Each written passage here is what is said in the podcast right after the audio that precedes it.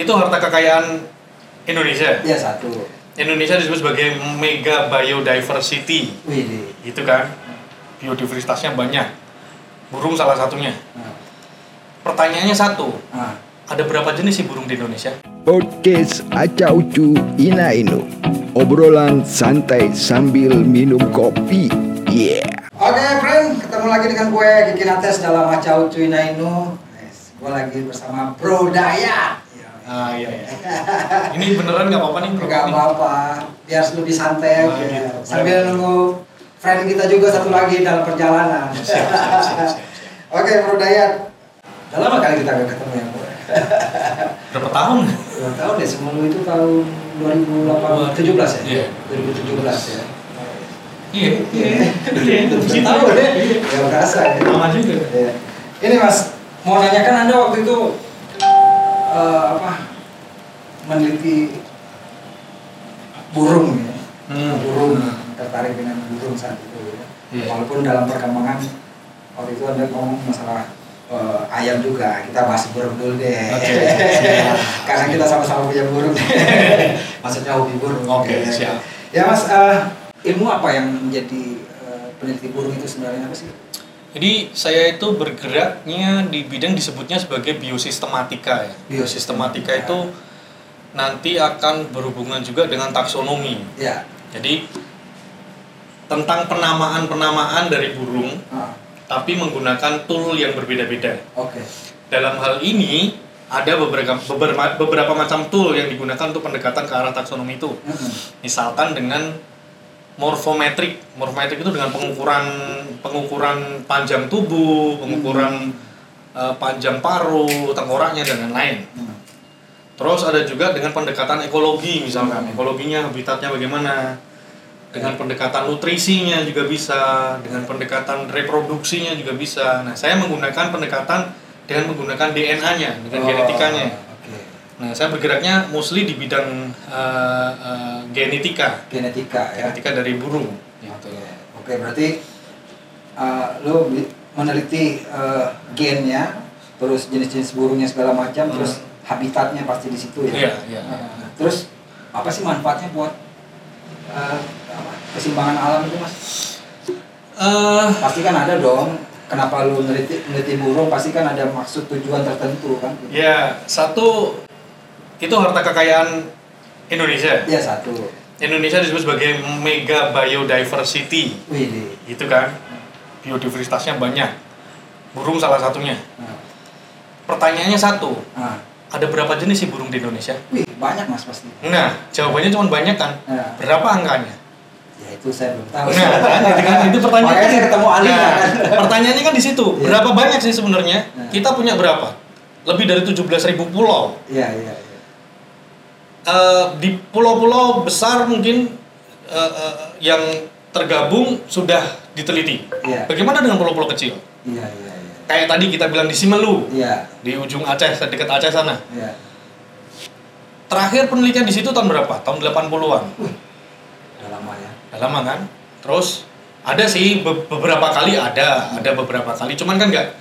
Nggak, nggak, nggak secara komprehensif banyak dalam satu kali waktu. Nah, pada saat itu kita kan melakukan penelitian bareng semua taksa, artinya nggak cuma burung, masuk jadi satu sekali waktu untuk melihat Kadang. ada apa sih biodiversitas di pulau sekecil itu gitu kan. Nah, kemudian eh uh, weh ada Mas Pati itu datang. Nah, gak mau Mas ya, oleh-oleh kayaknya nih. Ada tamu jauh, kalau kagak ada suguhan ngobrol, yeah, kagak yeah. ada. Ya Mas, silakan Mas. Kagak ada cemilan kan kagak enak. Silaturahim nih Mas. Ya, iya. Pisang goreng, pisang goreng. Ini sore. Ciri khas Indonesia nih. Podcast in the kitchen bener ini. Yeah. Gak penting tempatnya, yang penting sharing knowledge aja. Yeah, gitu. Yeah. Nah, itu tadi. Ah. Jadi pertanyaannya kan berapa banyak sih biodiversitas yang kita punya? Iya.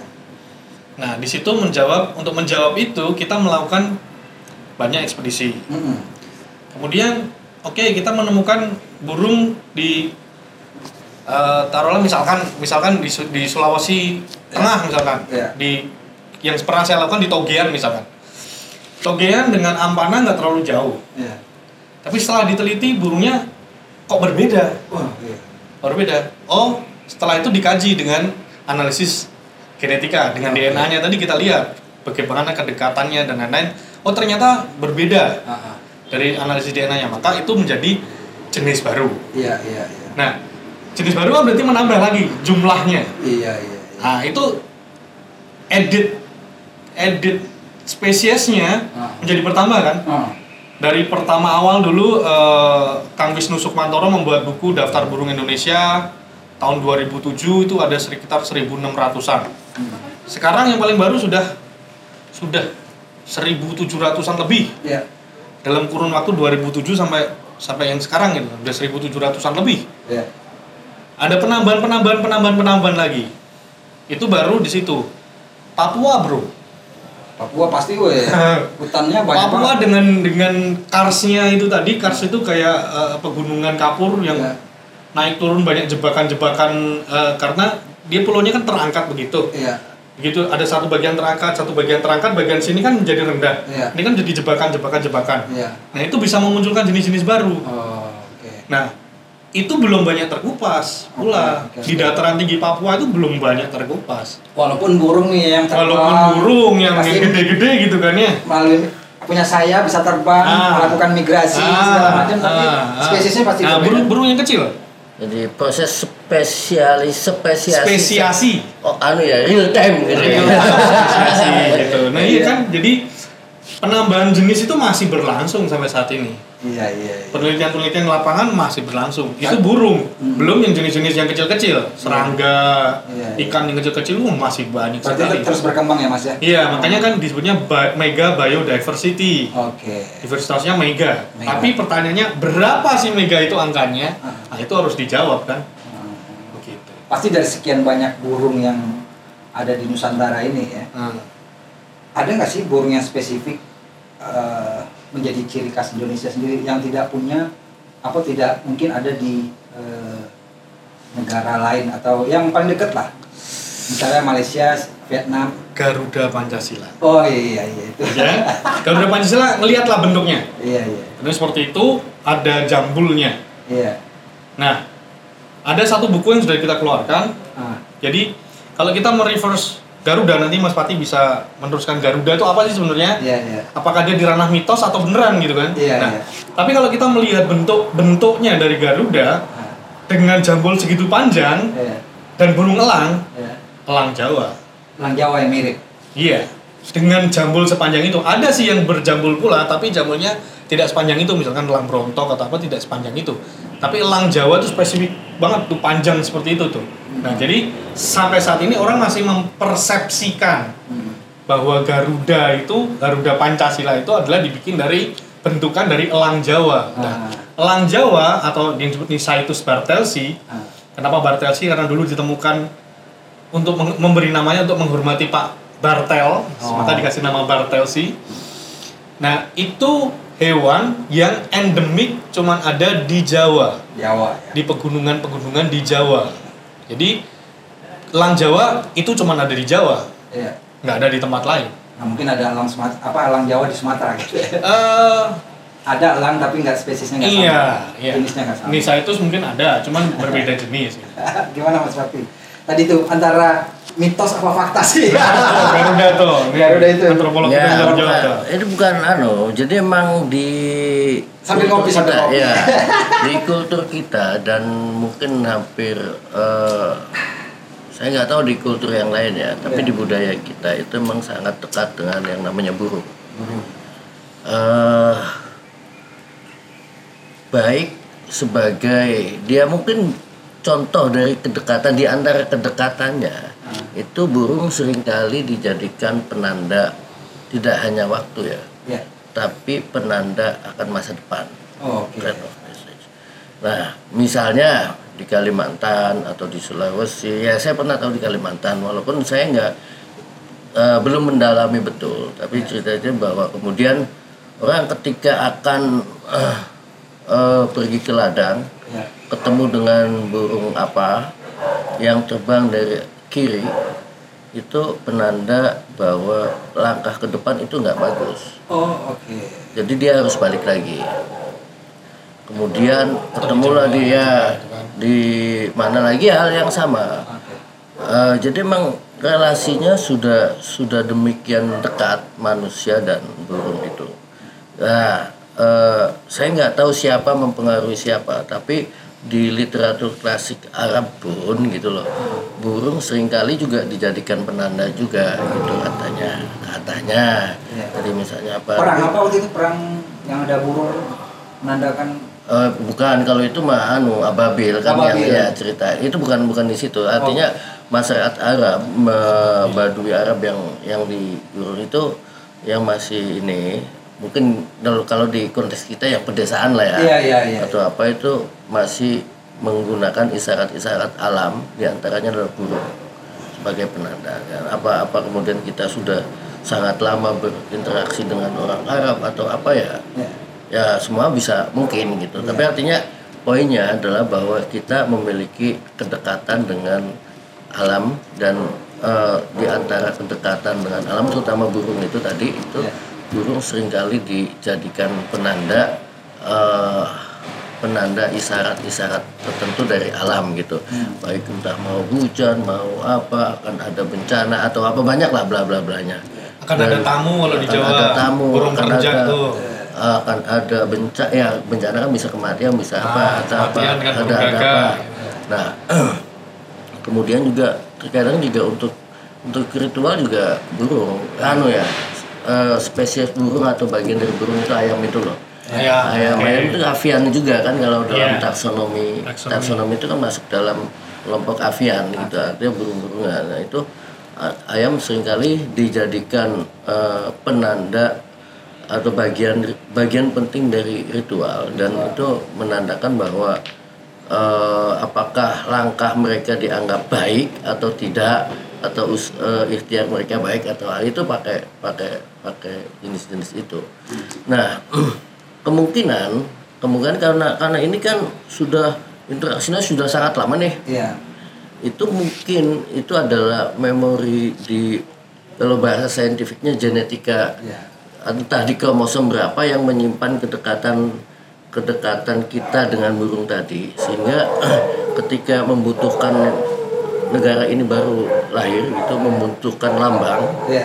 apa nih nah, maka yang yang entah di genetika yang mana kromosom yang mana oh ya orang penciptanya oh ya kita itu ya udah burung saja apa kemudian burung yang paling yang paling uh, totem yang paling penguasa di dirgantara di di udara itu kan burung ya. Yeah. Apa penguasanya? Oh ya jenis elang gitu lah. Ya dicari apa nih yang oh yang sangat spesifik di kita yaitu elang Jawa atau apa. Tapi kita pernah loh entah di masa berapa ribu tahun yang lalu kita punya burung yang sama yang sangat besar. Apa kita namakan Garuda. Nah, itu kemudian yang kita kita kita kenal seperti sekarang gitu. Mungkin Uh, saya nggak tahu nih, mungkin apakah si elang Jawa itu juga turunan kesekian dari dari dari Garuda yang pernah ada okay, okay. di kita yang sangat besar, yang sangat uh, menguasai udara gitu lah, anulah penguasa udara gitu okay. atau apa ya, ya. Enggak.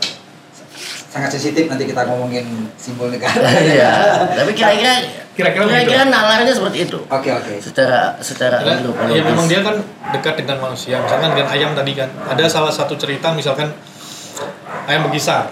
Ayam ah. bekisar itu keturunan dari ayam hutan hijau dengan ayam kampung yang ah. jadi bekisar.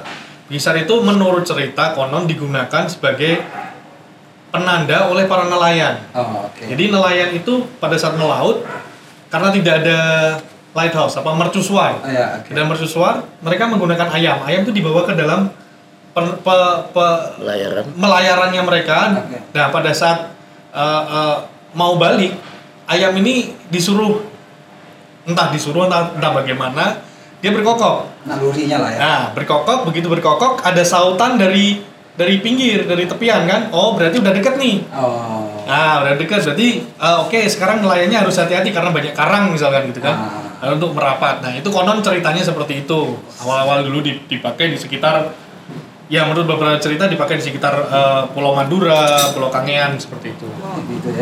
Ayam pun bisa dipakai jadi kompas ya. Hmm, gitu. Dan dia kan juga penanda waktu gitu kan. Yeah. Di, di, di Islam pun digunakan sebagai yeah, penanda waktu. Ya, gitu satu-satunya kan. Satu-satunya binatang yang mengerti tentang konsep waktu kan ayam. Iya, makanya kalau pagi berkokok ya. Yeah. Yeah.